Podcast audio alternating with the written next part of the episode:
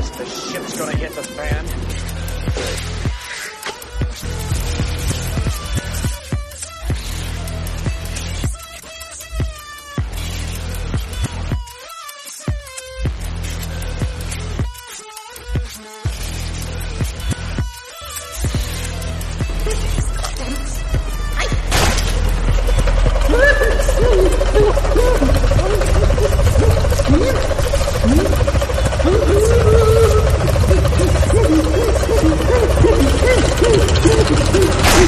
Welcome to Sassholes. We are revenue ops with an edge. With decades of making interesting decisions, Jamie, Jason, and Pete are dedicated to helping aspiring sales leaders accelerate revenues with our no BS approach to sales leadership strategies and tactics. We got some shout outs to do. Rashida Jamil got a new gig as lead technical recruiter at Parallel Systems. Priyanka Matu, four years at Rainstream Web. Becky Crate, two years at Sweet Analytics. Old curmudgeon himself, Joel Cheeseman, is part of this tag salad with three years at Rectex. Reed Daly's got a new gay client relationship executive at CohnReznick LLP. Laura Braun, promoted to senior manager at Datadog. Old school Ron Heyman, man, how you doing? Two years Amazon Web Services. Dre Fay, three years at DF Marketing Solutions. Hey, old school Wendell Brenner, three years at Zep Inc. Craig Patterson, six years at Defense Construction Canada. Amy Fitch got a new gig, product manager at Postrionic Amphenol. Hey, Ratty Tamanme, one year at Cartelligent. Brahms Vaughn got a new gig as bankruptcy paralegal at Warren and Migalicio. Hey, old school Bill Leonard, one year at Mental Health Technologies, MHT. Congrats, man. You guys are in biz. Love it. Dominic Pasta, two years at Yext. Milo Primo, eight years at Advanced Search. Andrew O'Donnell got a new gig as Director of Services Support at EV Box. And of course, we have some happy birthdays.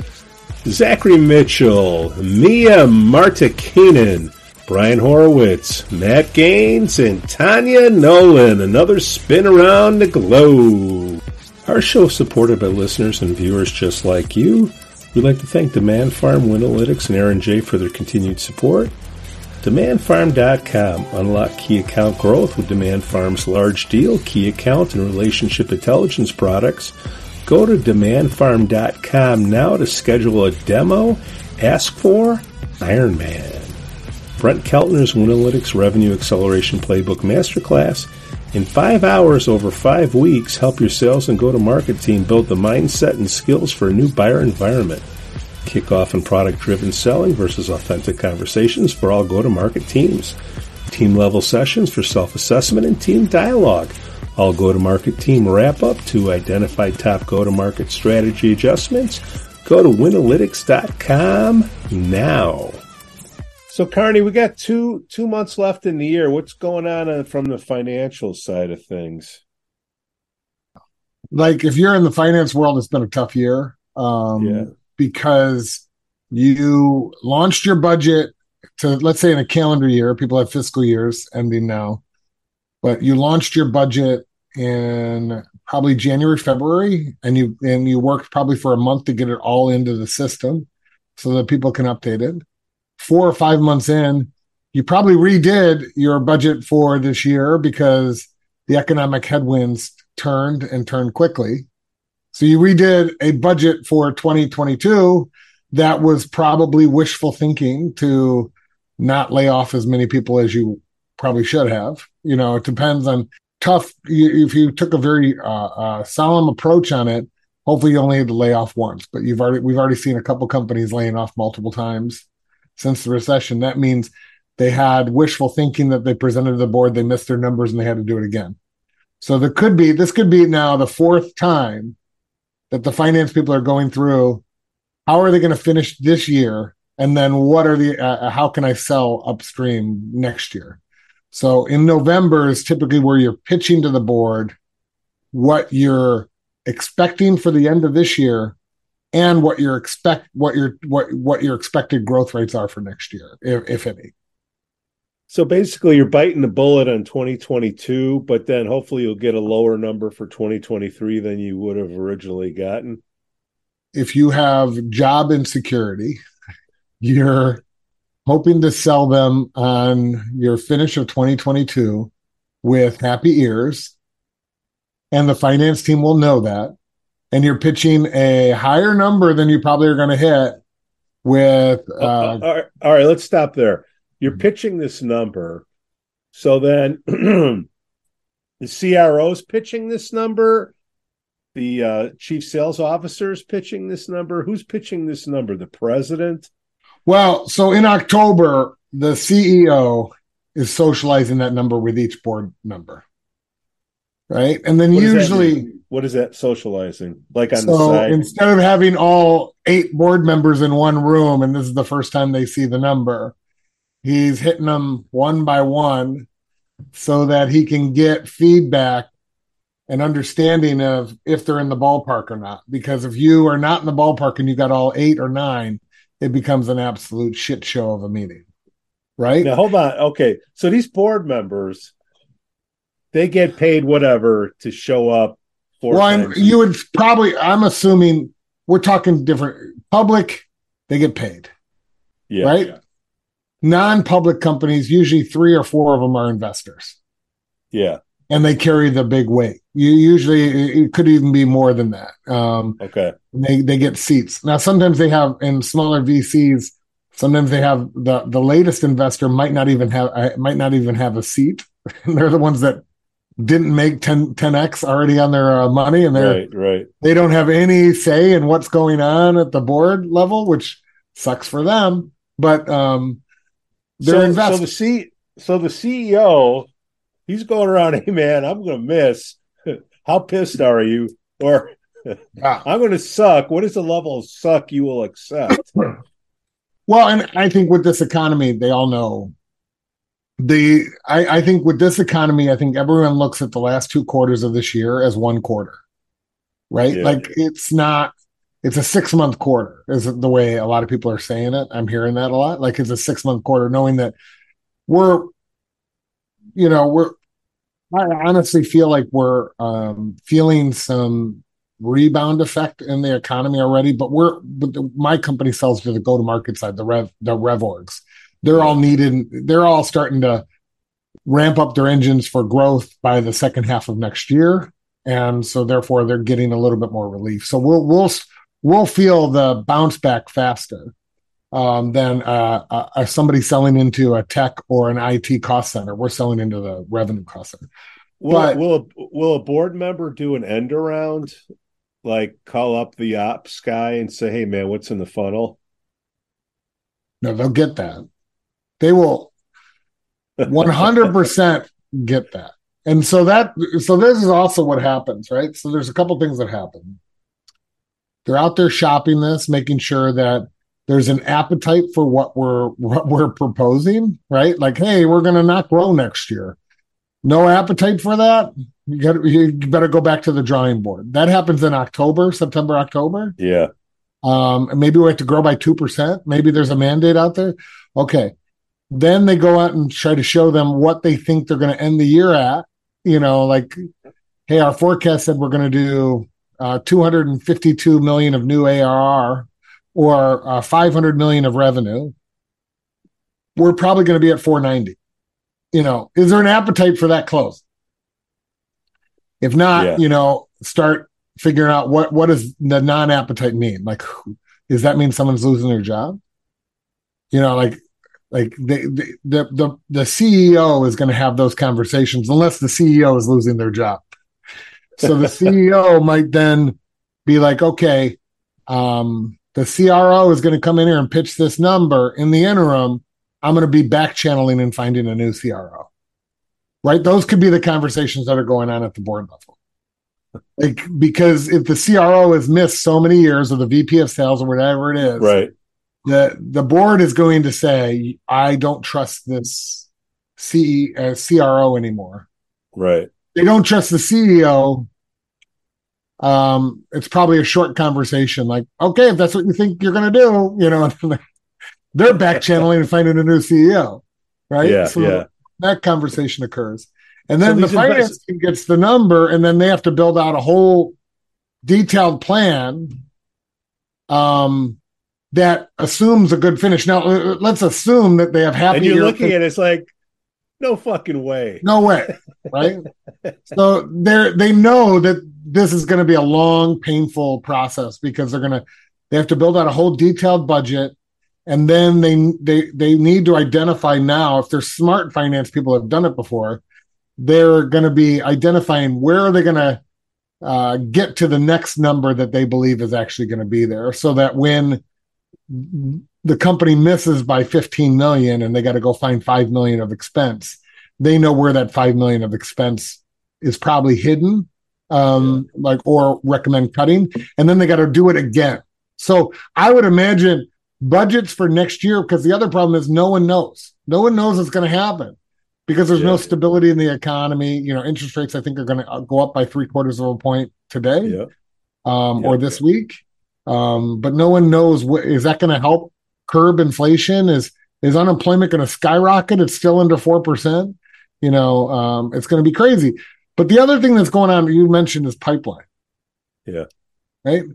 What what else happens with first of all, out quarter pipeline? If you don't have any type of automatic way of doing some sort of pipeline hygiene, Hygiene, bullshit detecting. Yeah, bullshit detector, basically. I'm, I'm trying to be PC. Yeah, and it's assholes.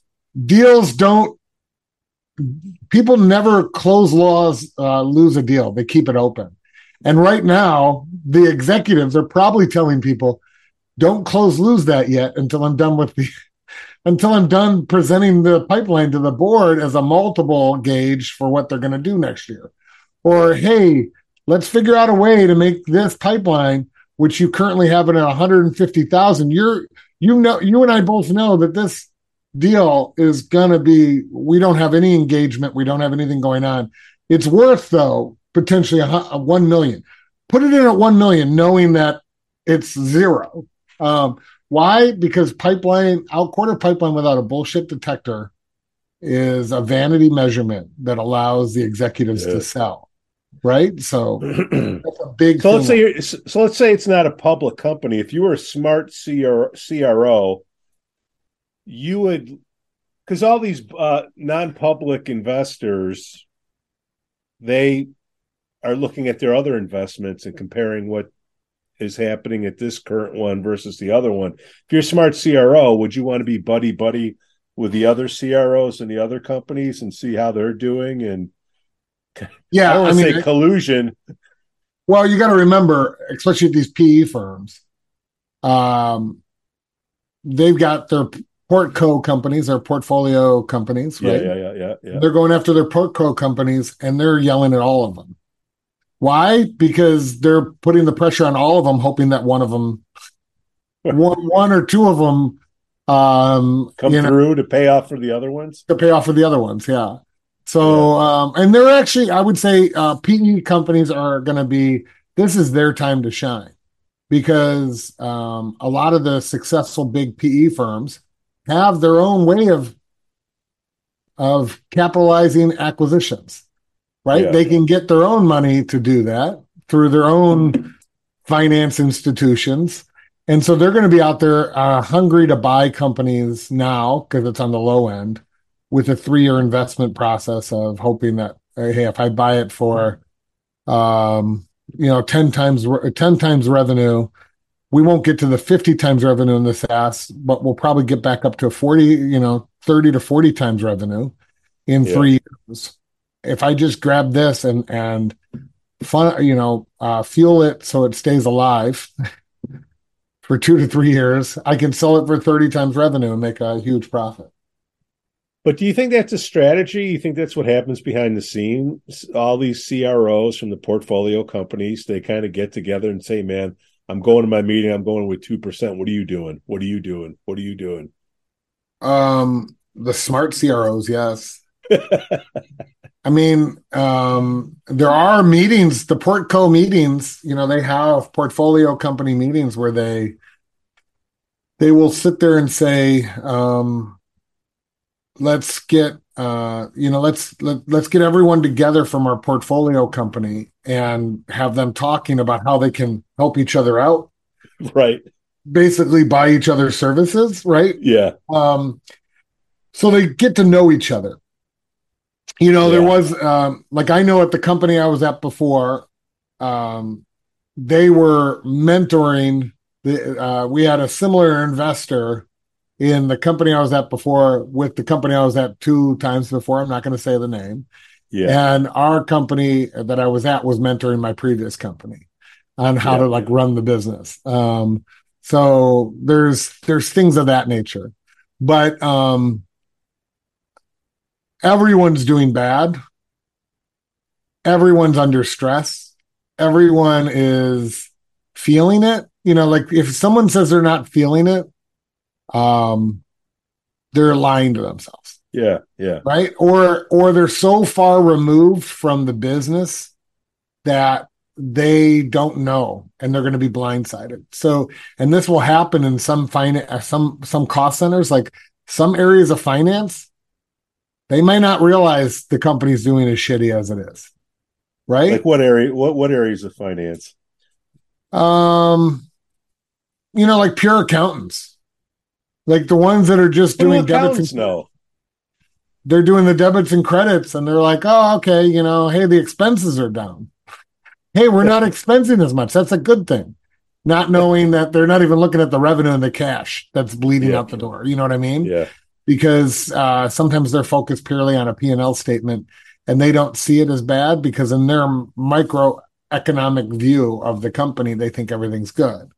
Um, they get blindsided by it. Some areas in IT for sure and software, you know, they're just coming in, they're saying, Hey, here's all the, uh, all the requests from product of what I need to do. They don't know what's coming marketing too in some marketing cases. I was going to say marketing because we don't have the marketing guy in yet. This is yeah. like you and I are talking behind the scenes. Uh, hey man, we got no money. We got to cut marketing. How's Jason going to handle it? Uh, yeah, that, that decision is made usually by the CEO. Like, there's a lot of companies out there that are like, marketing has a huge budget. You know what I mean? But in a lot of cases, don't spend marketing it. doesn't well marketing doesn't have a lot of buying power and yeah. that's weird right they have a lot of budget but they don't have a lot of buying power why because the executives are saying you need to spend 10 million on this you need to spend 10 million on this and you need to spend the, the executives are telling marketing what to do and marketing's fulfilling their desire so even though they might have a 30 million dollar budget or uh, you know 60 100 million dollar budget the executives are saying you need to spend 10 million on commercials and on radio and you need to spend 30 million on TV commercials with with great outs. With what? Great outs. Like cancel at any time. Yes, yes. Out, yes. out, out, out. Yes. And so it's it's it's already distributed. And so some companies go in and say, "Man, this marketing guy has 120 million dollars worth of budget but the reality is he might only have half a million dollars of uh f- you know flexible spending that could be gone tomorrow because right. if the economy isn't going well they they first drop uh november and december spending right usually yeah. it's november and december spending they drop they drop Where july the and august go the commercials go in september and october why is that in a calendar year because that's when people are renewing for next year. They're not renewing over Thanksgiving in December. They're making their decision September and October. So commercials go in September, October, and then they go at mm, you know February, March yeah. um, to say, hey, look, we're spending money on on you guys to drive traffic. They'll kill the spend on April, May, June, July, November, and December. Um, that's where all the money gets. Uh, they want performance and marketing to appear when you're renewing and at the beginning of the contracts, which are usually January, February, March. So, from a sales standpoint, let's just imagine COVID didn't happen, everybody's bouncing back from COVID. And it's like, oh, let's bring everybody back together for a kickoff. And It's always in January. January, is like- February. yeah. yeah, which is A lot of them are doing it still, like that. Yeah. You know, I think, I think they didn't do it for three years over COVID. You know, some did it this year. That's still going to be part of. uh You know, you got to remember when when when a layoff occurs, the company sort of takes sixty to ninety days to lick their wounds. Yeah. So that what does that mean? Even the re, even the sellers sort of say, "I need to take a breather here." Uh, you know, I'm I'm commi- I, I need to see if I'm going to recommit to this company or not. Um, I need to. I'm stressed out, so they go Yeah, through yeah. burnout, and and and so then they and some of them say it's a horrible time to sell, and no one knows that I'm not doing anything. So uh, why bother? Because no one's going to expect performance. Once again, that's where you need the bullshit detectors yeah. to make sure that your sellers, you know, back in the day, Pete, when you, you and even I was running a little sales team, it was all over the phone. We had the we had the dialers, and we would be able to count calls and look at Yeah. are they calling a switch box or not. You know, the smart ones out there would know which phone numbers are dead phone numbers, but not call them. Uh, like I had one rep call eighty three percent of the time call the same phone number. That's kind of stupid. like I know you're doing. Uh, he It's called Bentley really Community stupid. College 83% of the time.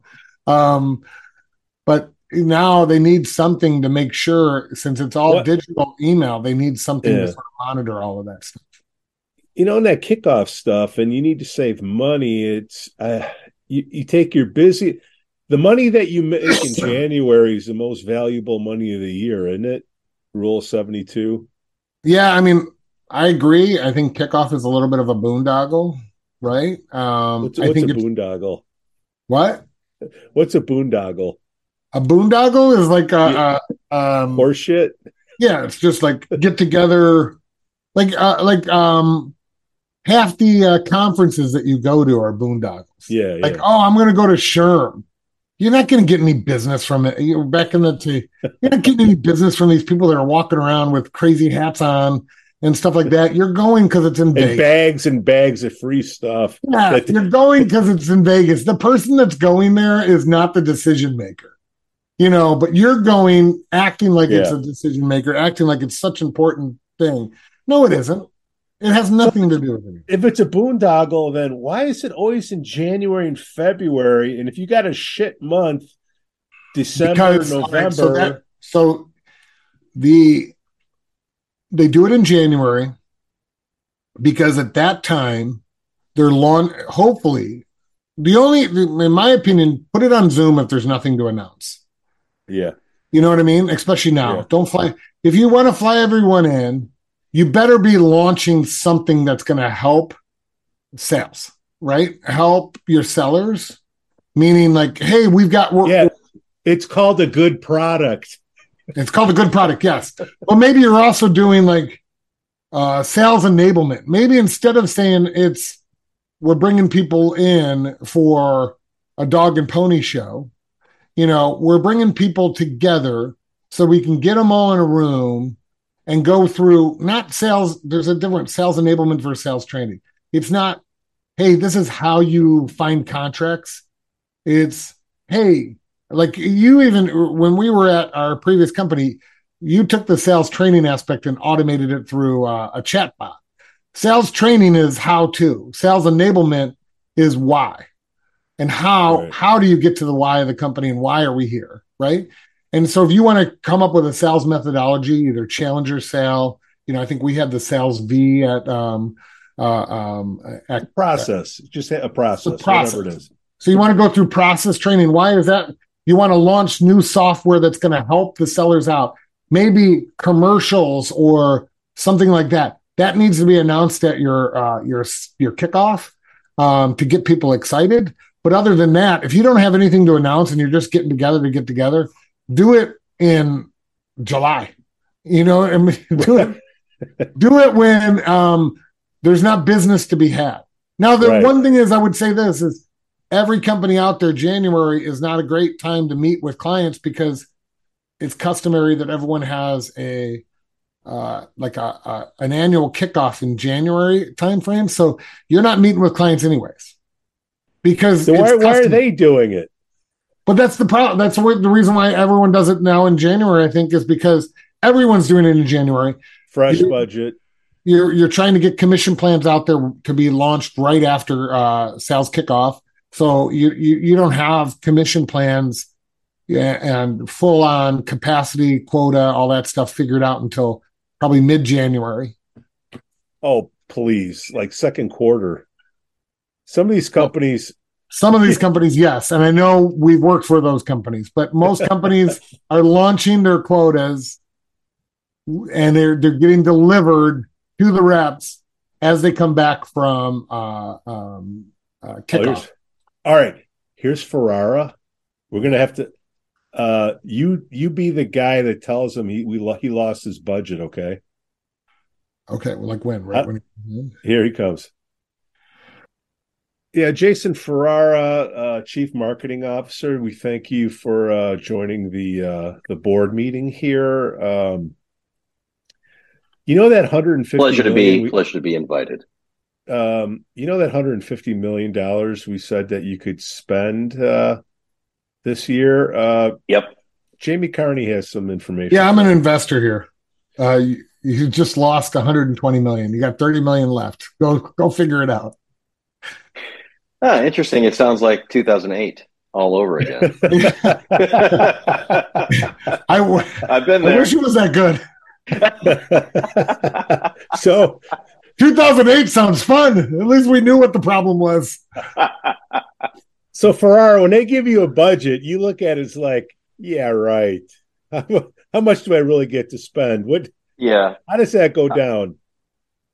I I would like it to go down where they say what would you like your budget to be? How it usually goes down is here's what you get, and then you have to fit everything in. So I spend a lot of time with here's what I want, and then I get a number, and then I have to like fit the two together, which is which is not a super fun process. Uh, process. Yeah, yeah. Because here we are, it, it know, two two months left in the year, and it's like, yeah. oh man, it's a shit show. Uh, Ferrara, uh, those commercials, we, we, we let you have them in September. Right.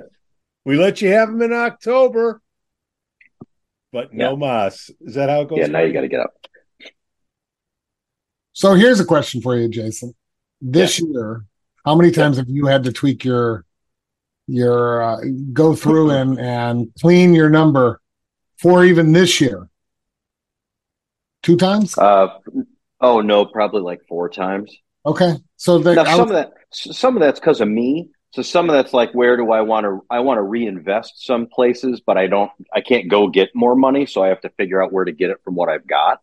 But it's probably been four times. It's probably been at least twice that our CFO has come to me and said, "Okay, sharpen this up. Figure out this. Do you really need this?" I noticed this didn't get spent yet, so is it happening or if not uh, boy i could really use that back yeah so that's what he was asking me before you got on finance's role this year. I'm like this is one of the worst years to be in finance if you're in finance because you've done it twice by the cfo yeah. the finance team has probably done just for this year detailed overall reconfigurations of the numbers across the board. Um, they've probably done more. They probably have a hidden one of you know, the CRO is right. saying we're going to do this. Right. CFO and the finance team goes, they're not going to do that. They're going to do this. We believe yeah. it's going to be much less. They're going to be very conservative and say, well, let's do worst case scenario planning. Um, well, I think, you know, I think that's an important thing for like when I when I first joined Sasshole, you know, back a couple of years ago, and when when we would talk a lot about if you're young in your career, what's something that you need to know that you might not know. I think that's really important for people to know, which is the finance team has multiple plans. Yeah. And when you get a number, you have to understand what that number is and be smart enough to know that there are multiple numbers. So what you're getting is a little bit different than the number that maybe your boss has, your boss's boss has, the the CEO has because because Jamie that's totally true there's there's constant modeling going on and I don't think that people until you know that you don't know that right? You just yeah. kind of go along doing your job. Yeah. And it's really important to know. It's not only, they're not only modeling this year, but in a lot of cases, unless you're a public company, a lot of cases, if you're a private company, you're constantly tweaking a three to five year investment model because a lot of the investors want either new investments every three years or they want to divest and change their investment every three years.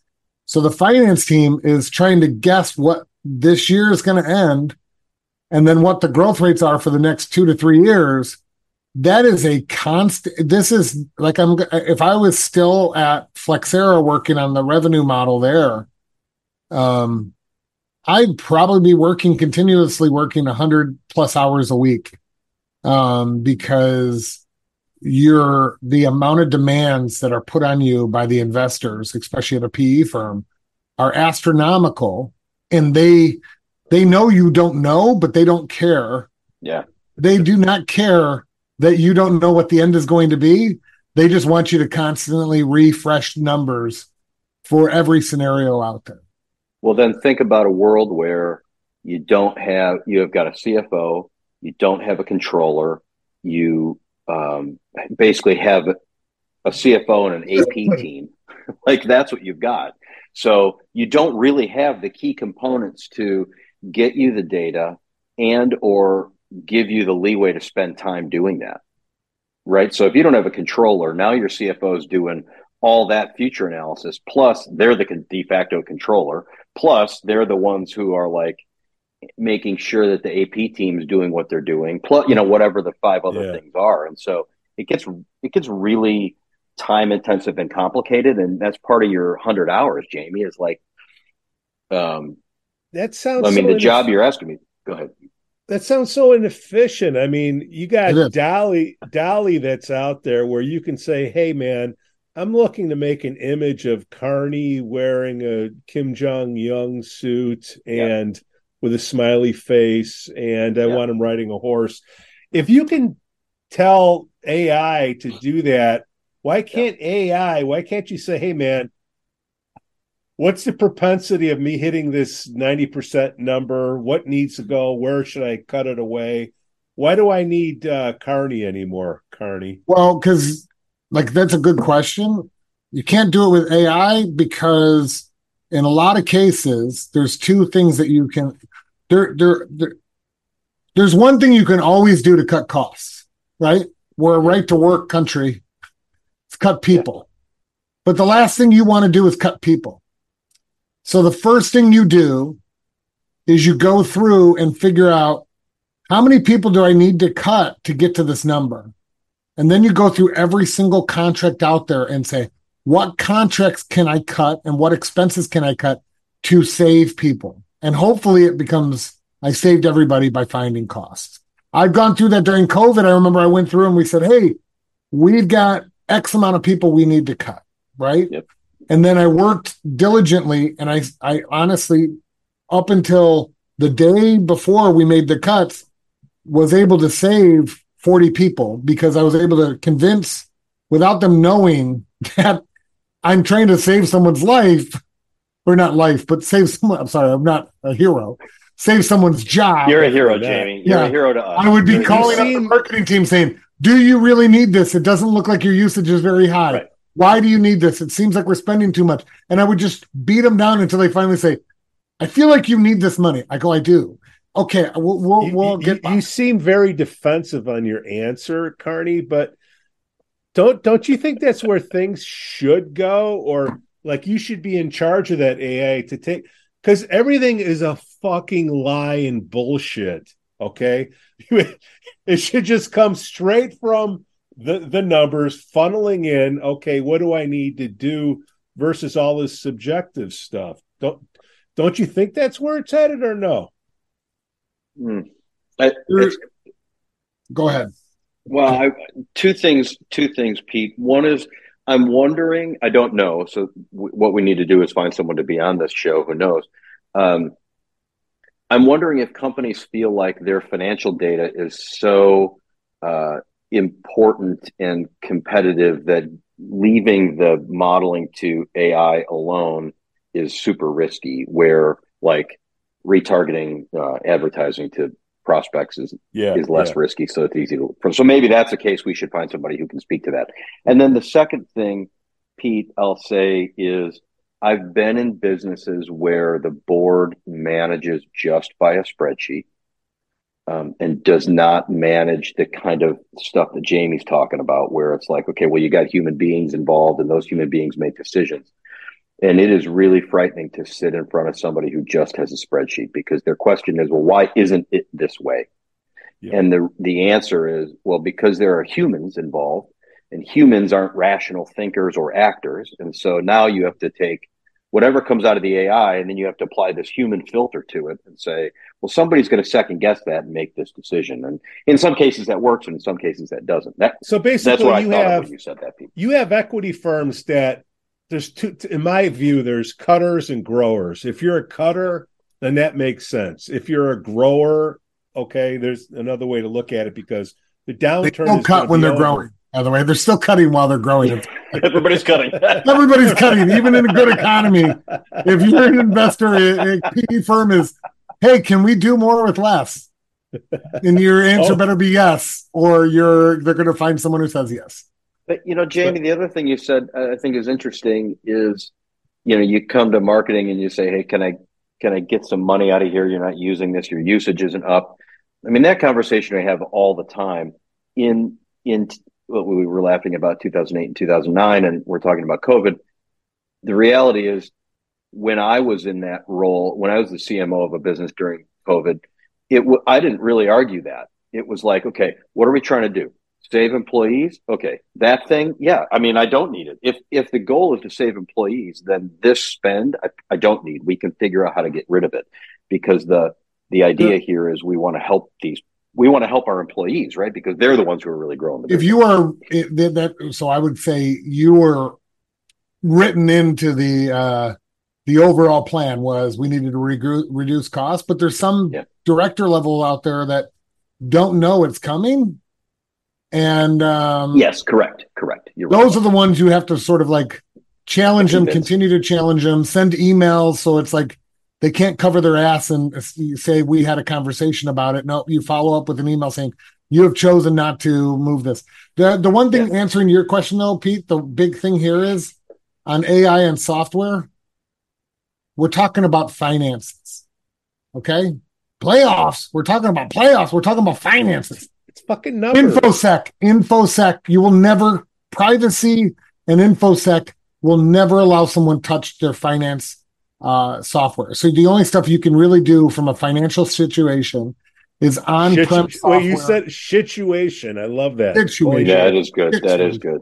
but the the s- yeah situation is on-prem software is the only thing that will probably be allowed in most of these institutions because no one wants that any of that financial data to leave its environment and they need to protect that financial data. So therefore that's why Okay. humans are in there. And the other thing is it's not a- it's not until you are living in it it's it's much more complex than you think.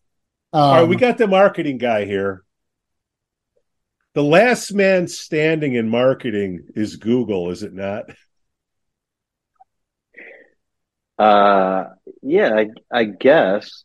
Um,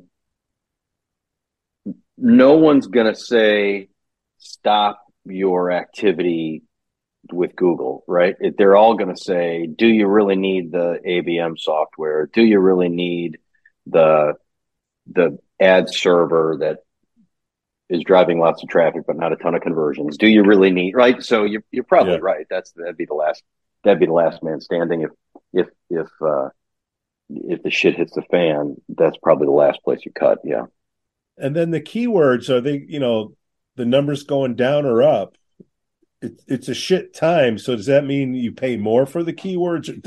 It depends on the keywords. I get it, but Yeah, it depends on the on the on the competition too. Like, you know, what's happening with your competition. So, so we've got a competitor right now that looks to be cutting a lot of people. So we've tried to like, well, what are they doing in Google? Where where are they making moves there? Because if they're if they're if they're if they're cutting expenses, perhaps there's there's an echo we can hear in Google. So I, Yeah. you know, it it really is like, well, what what do you want your cost per whatever me- metric that is? So if it's cost per opportunity, for example, or cost per uh, sales qualified lead, then you just have to watch that very closely. And what are you willing to pay? There's a range. So you're willing to go up a little bit more. You know, right now I'm willing to go up a little bit more because I've got to feed a sales team that's like, holy shit, it's November. I mean, in our business too, where everybody's gearing up for Black Friday, not Yeah. a lot of people are buying in November, right? So you're like, who Yeah, do yeah. I sell to? So that there's there's you know a little bit of range there that you can work with. What are the key KPIs out there? Is it all, you know, hush hush or like what's the most important number? Uh, closed won opportunities. like nothing's more important than that. So so There uh, is know, one thing more important than that cash. Well, yeah, right. Well, true. Cash and then close won opportunities Exactly. and receivables. Those are the three. Yeah. But I mean, Yeah, the I mean, it marketing is- guy, you're looking at it like where if you got to cut shit, you're like, all right, well, I'm I'm going to keep Google. I might Yeah. rejigger the words, but uh, you know what? What are the numbers we're looking at to d- defend the budget? Yeah, I mean, I, I look at pr- pretty much. I start looking at just demand generation only, and um, the the demand generation funnel. So everything from like just gross number of leads that are coming in to that conversion all the way through the funnel to opportunities, um, and and trying to keep that within what what you know, a best practice range is. And so like part of my comp is how many how many marketing qualified leads are becoming opportunities like it's a very tactical thing but it really can tell you what's going to happen you know whatever four or five weeks from now in our business six weeks from now um, and and i look at that. I mean i look at the funnel and we try to look at what's what's happening there. I'm sure there are other ways to do that but that's really what you know i, I, So those- measuring PR Those and stuff effing like salespeople better be putting in the right numbers in the Salesforce. Hundred percent, hundred percent, and that's and that's why you know that's that's why I'm I'm there and with every weekly sales meeting, and that's why we talk about what's going right and what's not going right. Um, when you when you find a lead that was driven by a webinar, what happened to that? Right when we when we get a lead that was driven by a Google ad, what happened to that? I mean, I was just doing that this morning, right? Yeah. What these conversions did any of them close? And then I go back to the sales team and say, tell me the story behind this thing. Um, and so it's constant connection. It's constant connection. The part there that drives me nuts on what you just said, Jason, is tell me the Mm-hmm. story. Story time drives me nuts. It's like show me Yeah. the data. You know what I mean? Like Yeah. there's got to be a way that you can look at the data, and not not self-reported data. You know these the, the the way Salesforce was, and Pete, you're like, oh, how dare he say this? But I'm sorry. The way sales reps worked in the past, which we can revol- we can remove today, is it would be like a basketball game. You're going into a basketball game. Imagine I'm watching the Bulls Pelicans play each other. Who would want to watch that? But I am. And no one's got a score. At halftime, the players all go in at halftime and they get a handed sheet of paper and say, write down your stats. They write down their own stats Yeah. and then it gets aggregated on the board. I bet you the score at halftime would be 146 to uh, 182, and everyone's got a triple double because they're self-reporting their own stats. We got to Yeah, get out of story time and get into hardcore data to say here's you where are story time here's where story time matters is i use it for because i can see where the lead can i can see all that data right? I can see what's a closed won and what's a closed lost where i use story time is tell me about your and i can listen to Gong calls you know tell me about your conversation with this with this buyer. Were they the right person oh wait. Did you know that the attorney was going to take six weeks to sign this deal? What did you do when you found out that? Like i use it for to add to that to that data. I don't use it for i don't use it for um, board reporting. Hell no. You know i i, I No, I know that. But there's, there's a lot of companies out there that uh, use Storytime for all their and now they look at the pipeline in aggregate, knowing that probably 50% of that pipeline is vanity. And then they use story time to back it up. There's no. Yeah. It, Wait, it is, should be data. bullshit? Yeah. Okay. Um, they they don't look at the data and then use the story time as a way to add color to the data. Instead, Yeah, story time drives the the output, and that's where Right. that's where it becomes a problem because then That's it's just story time, story time, story time. They never hit their number. I mean, the reality is here's some stats: six, uh, two thirds of enterprise selling companies, two thirds of those, two thirds of the prospects that are named accounts have uh, the companies that I see have not had any meetings in 12 months with. That means two. So if you have a, a if you have a rep that has 30 accounts, 20 of them they've not even touched. Yeah. 20 are just collecting dust for them to maybe future earn. In today's economy, you need to figure out a way to to attack those 20 because the rep is bogged down and even more so now they might be working five deals. Those deals are taking longer and longer to get Yeah. through because of procurement infosec and all of that. And then they've got five that they might be prospecting in. There are 20 that are just collecting dust. And if those 20 are great accounts you need to figure out a way to go attack those now so that you can increase your productivity uh, um, as soon as possible because they might be great Also- accounts that just don't have time on And that's and that's where I would go talk to a specific rep too. So hey, Pete, you've got 30 named accounts. You've got 20 that you haven't touched in X period of time. Why haven't you touched them? What what what is your plan for that? Um who Wait, a marketing many- guy's talking to a sales guy, or you're Oh, for sure. at the sales 100%. VP? Okay, all right. Well, no, I would, I would, well, I wouldn't do that without talking to the sales VP, and I would probably go into that conversation with the sales VP. But those are the conversations that you have, and then you can hear like what's in that rep's mind. So I know they're overwhelmed and they need help. They think that those twenty are shitty. They like, you know, you go through that, and then you say, okay, now I can work with the sales VP to say, what's the plan? How do we build a plan to help this rep get into those other twenty? Are there opportunities? Yeah. Should we forget about a couple of those? Like that's how I use some of that anecdotal Now, now uh, keep everything in the context. We got two months left in the year. Shit's hitting Yeah, the yeah. fan. We need fucking money now. We need revenue now. Yeah. The sales cycle, if we're lucky, six weeks. So, okay, good luck getting something in before Christmas.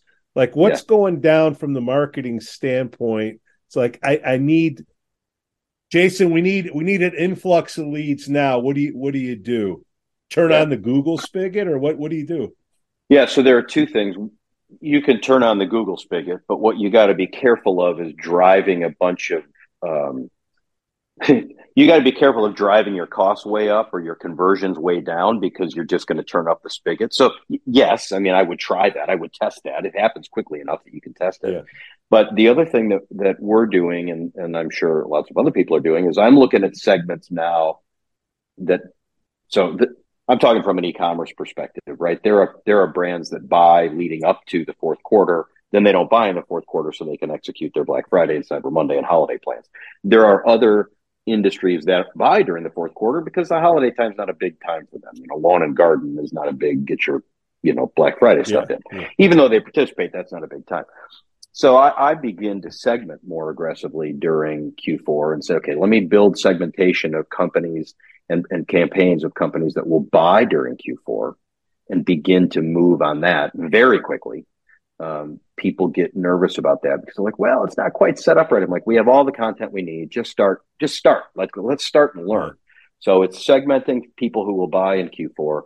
And then a lot of that I'm using as learning for Q1, where then I start going back to the segments that buy before Q4.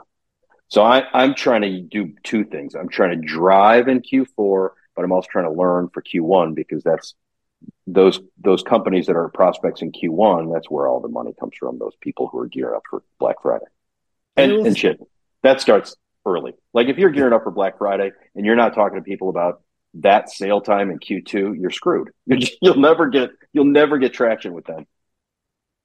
And and to finish up things, uh, let's talk kickoffs. Why are they always in January? But how how do kickoffs help marketing? They, what the, the most valuable money you can have is in January, and we take everybody off the floor in January, but everybody does it. So, Yeah. how does kickoffs help marketing if you got nothing to really nothing new going on for our. Yeah. Uh, first, I'm a big believer in kickoffs help because they get everybody together physically in the same place. There is nothing better than your whole company in the same place at the same time doing something that is the same thing. Tremendously powerful to energize everybody. I have always used kickoffs to say, this is where we're going this year, and this is how you should talk about what we're doing. Somehow, if I were to do that in this kind of forum on Zoom, nobody's listening, right? They're in a ballroom, they're in a conference room, they're in a however many people you got, they're going to hear it one place, one time. Um, that's really beneficial for me.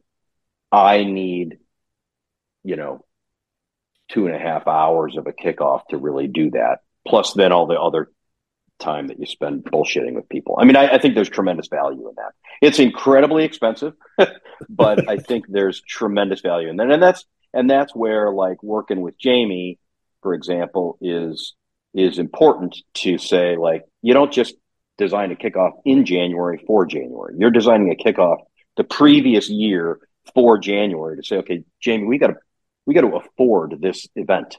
How do we begin to do that? Because it it has to go. It goes in your it goes in your plan, right? Um, why do we do them in January? You know, I think that the baby new, new year, new you. It, so, yeah, it sounds exactly. like all that. It shit. sounds like it's a it's a retention tool. It's a recruiting. You know, yeah, HR I mean, should I, be loving it, right? At, at, Outmatch, we did it two times a year. So we we did a January meeting, but we also did a mid year meeting. And the mid year meeting, I I kind of thought was better in terms of people felt a little freer because success had happened mid year, and now they're looking for the second half of the year. Whereas in January, everybody's pretty tight, like like to your point, Pete, I should be on yeah. the phones. I'm sitting in this room. So right. the mid-year kickoff I thought was was really enjoyable, a little looser, better team building. Um, and it again, gives you some control cheap. to to move the needle for the rest of the year. Yeah, you can look back and say, "Here's where we here's where we've been. Here's where we have to go. Now let's." Your content is a little bit more driven by what's left, so let's yeah. go get that. That, so that, either that way is good. I, I think it's tremendously valuable to have everybody in the same place. I would prefer it be mid-year personally because I think then you're getting together and, and a lot of the reps are going to know if they're hitting plan or struggling. You know what I mean? Like to hit plan, yeah. and they're going in with a different mindset rather than uh, what's the uh, uh, what, what's the line you always say? The Latin line you always say at the beginning of every month, Pete. Um, Rasa. rasa. Marketing. Tabla rasa. Oh, tabla well, no, you say that. You say that every day. Yeah, but tabla rasa. Tabla rasa occurs at the beginning of the year for annual quotas, but um, I think mid-year, some people can be like raise their hand and say, "I'm doing everything you're asking me, and it's not working. What am I doing wrong?" And you can you can almost have like SWAT teams of, hey, let's bring that group over here. Here's a team that's going to crush it. Let's make sure they continue to crush it and they they they they continue to produce and and come up with better strategies rather than the beginning of the year where it's a little bit of rah rah and uh, expensive. I think mid year you take people off, take them to a baseball game, do something like that. That's more. It's almost more, like uh, if you if you if boards are too squeamish of doing quarterly numbers, even though they have to report to Wall Street quarterly, you know, maybe you have a six month number and say, all right, we missed the first half. Okay, we're resetting. Of course, the reps will try to game it to make more money in the second half, whatever, as long as you hit your number. But maybe it makes sense for that. I I don't know. I think with well, private companies, some of it depends on sales cycle. But go ahead, James. Yeah, I think private companies right now they looked at this second half of the year as a as a six month quarter. Like I don't yeah. think I don't think people are gauging what's going to happen by how they ended in either September or October, depending on your quarter end. I think they're gauging how you're going to finish the year, knowing that a lot of deals were the last two quarters have been the uh, the precipice of this recession. I don't care if you say we're not in it, we're in it. Knowing that the next couple quarters, depending on who you're selling to, if you're selling to the go to market space, these next couple quarters, you're going to start seeing growth again. If you're selling to cost centers, it's probably a, still another six months of recession. Um, Well, So and shit- Pete, that's good. you you you asked what I you know numbers and focus and right now. I mean, I, I this morning just spent an hour and a half talking about 2023. Right. So the other thing I'm doing is like, yes, we're we're running stuff and we're trying to help reps turn you know prospects into deals in November and December, but um, it is like what's our plan for 2023 and how how, what's working right now and how do we grow that? And then what's the next thing that we're going to really build for the for the coming year? And that, i mean that's that's the rest of my week is spent doing that really. And then cl- close up, what about uh, do we let people go on vacation? What about the finance team? they don't get vacation. I'm honest, like ever even if even if they take days off, they're working. I know, um, guys. Finance the finance team, especially in this economy, is your hardest working area Yeah. in the company, and they're the most stressed out and overworked, and they don't have time to take vacation because it's not like something's going to do their job when they're out. So when they're out, it just Yeah. means it won't ever ha- it won't happen. The other thing that's This is protected is mark this day mark this Mark day. this He day, I will yes, tell you. jamie says no It will never happen. You can offshore it, maybe some of the stuff you're going to offshore. The AI. less- It's, not going to gonna be a little computer Robots, box with glasses Jamie. like Ro- this. yeah robots ro- totally You got to remember, there's less accountants than there were a decade ago because they turned it into a five year degree. Yeah. So when I was graduating with an accounting degree, it was four years. Now it's a five year degree. Granted, some people might want to stay in college for five years, not accountants. I did. I would have loved to stay in for five years. So there's less Aren't accountants. accountants just bullshit detectors. Like that shouldn't go there. account there's accountants there. and there's finance a lot of the finance team are made up of accountants that actually have uh, a more strategic thinking and then there's accountants that are looking deb- debits and credits they're the police the finance team are the more like strategic advanced accountants that understand what jason is saying what does that mean from an accounting perspective two three years out And I'm sure I just pissed off all my finance friends out there. And I was saying, hey, we're all replaceable. Relax. Yeah. Yeah. And it, worst, Oh, yeah. worst, worst case scenario, start a podcast. Yeah Right, exactly. But you know, I think the thing is that with the with the AI angle of this, and and in you know, in all seriousness, what what gets replaced in the future is the mechanics of building that budget and building the models and things like that. What doesn't get replaced in the future is the stuff that Jamie's talking about, which is I have this strategic vision for a business let me plug in my strategic vision and model it out into the into the piece of software. So like the the quote unquote ai or the robots will will do all the heavy lifting and data analysis and modeling but there's still going to be somebody like jamie to look at that and say okay well the vision is this. We got to get this out of here. How do we get it out of here in the best way? This this piece of software this model will help us build that.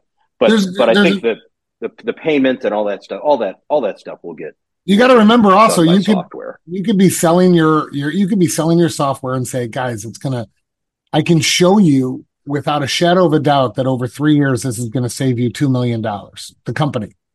The company could say that's great. I totally agree with everything you just said. And normally i would buy that but one i don't want to uh, release the cash.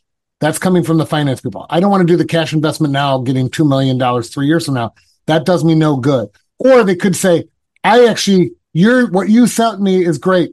For this amount of money, I can save myself $2 million over three years, but I can do something else for $10 million savings. The finance team is going to go through and prioritize all those ROI models and then say to Jason, Jason, I get that that's 2 million, but this is 10 million. You can only buy one. Which one are you going to buy? So that's Arnie, what's I going don't on. mean I don't mean to piss on your Wheaties, but if you can take so, something as subjective as graphic arts and make a picture, I think you can fiddle around with a, a budget and a plan. That's all I'm saying. I, I, and by the way, I'm not in finance. I was in Oh, finance, Oh, but I will You- tell you you, there's sales. no way because of the sales? No pri- more. There's no way that it'll happen because of the uh, the privacy requirements needed. on the financial statements. I, if there's any data leakage of a financial statement out there, you know, the SEC, SEC goes after public companies when um, somebody gets insider trading information. Same thing's going to happen with uh, private companies. They don't want any of their numbers to be out there. I guarantee this is all getting modeled at Oracle and IBM and Microsoft, and they're all trying to figure out how to do this, and they're all scared shitless of what Jamie just said, and they're all trying to figure it out. And when they do, you know, Larry Ellison will buy another island, right? Because well, it's going to be the next huge thing. Yeah, yeah. Well, it all comes down to politics and legislation, which uh, a week from today, we have uh, the elections. Uh, are the finance guys modeling any of that stuff in? It's already done.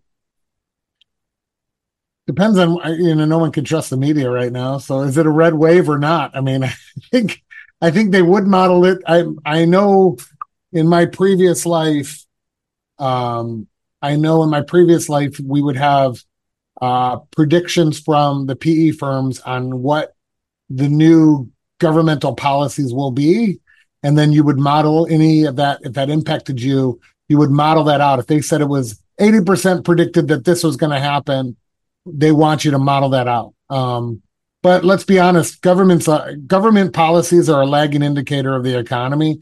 When they do something today, it doesn't impact the economy for two years. I think it was called the Black-Scholes method, where you look at the uh, futures on the options market to to kind of get an idea of what the future looks like, sort of like you know Vegas, but uh, for the stock markets. Yeah. You know, is the SPY going to go up, down? What's the what do the futures markets look at? Yeah. So, so we'll see, gentlemen. Great show. Yeah, good stuff, Pete. Not bad. Good stuff, Jamie. Not bad. I think we use some of this stuff. All right, guys. We uh thanks for uh stopping by all and uh hopefully AI doesn't replace any of you all, but we'll always have sassholes. We'll always have the sassholes. Yeah. Always. all right, I'll see, see you guys. Our show is supported by listeners and viewers just like you. We'd like to thank Demand Farm, Winalytics, and Aaron J for their continued support. DemandFarm.com. Unlock key account growth with Demand Farm's large deal, key account, and relationship intelligence products. Go to DemandFarm.com now to schedule a demo. Ask for Iron Man. Brent Keltner's Winalytics Revenue Acceleration Playbook Masterclass. In five hours over five weeks, help your sales and go-to-market team build the mindset and skills for a new buyer environment kickoff and product driven selling versus authentic conversations for all go to market teams, team level sessions for self assessment and team dialogue, all go to market team wrap up to identify top go to market strategy adjustments. Go to winalytics.com now.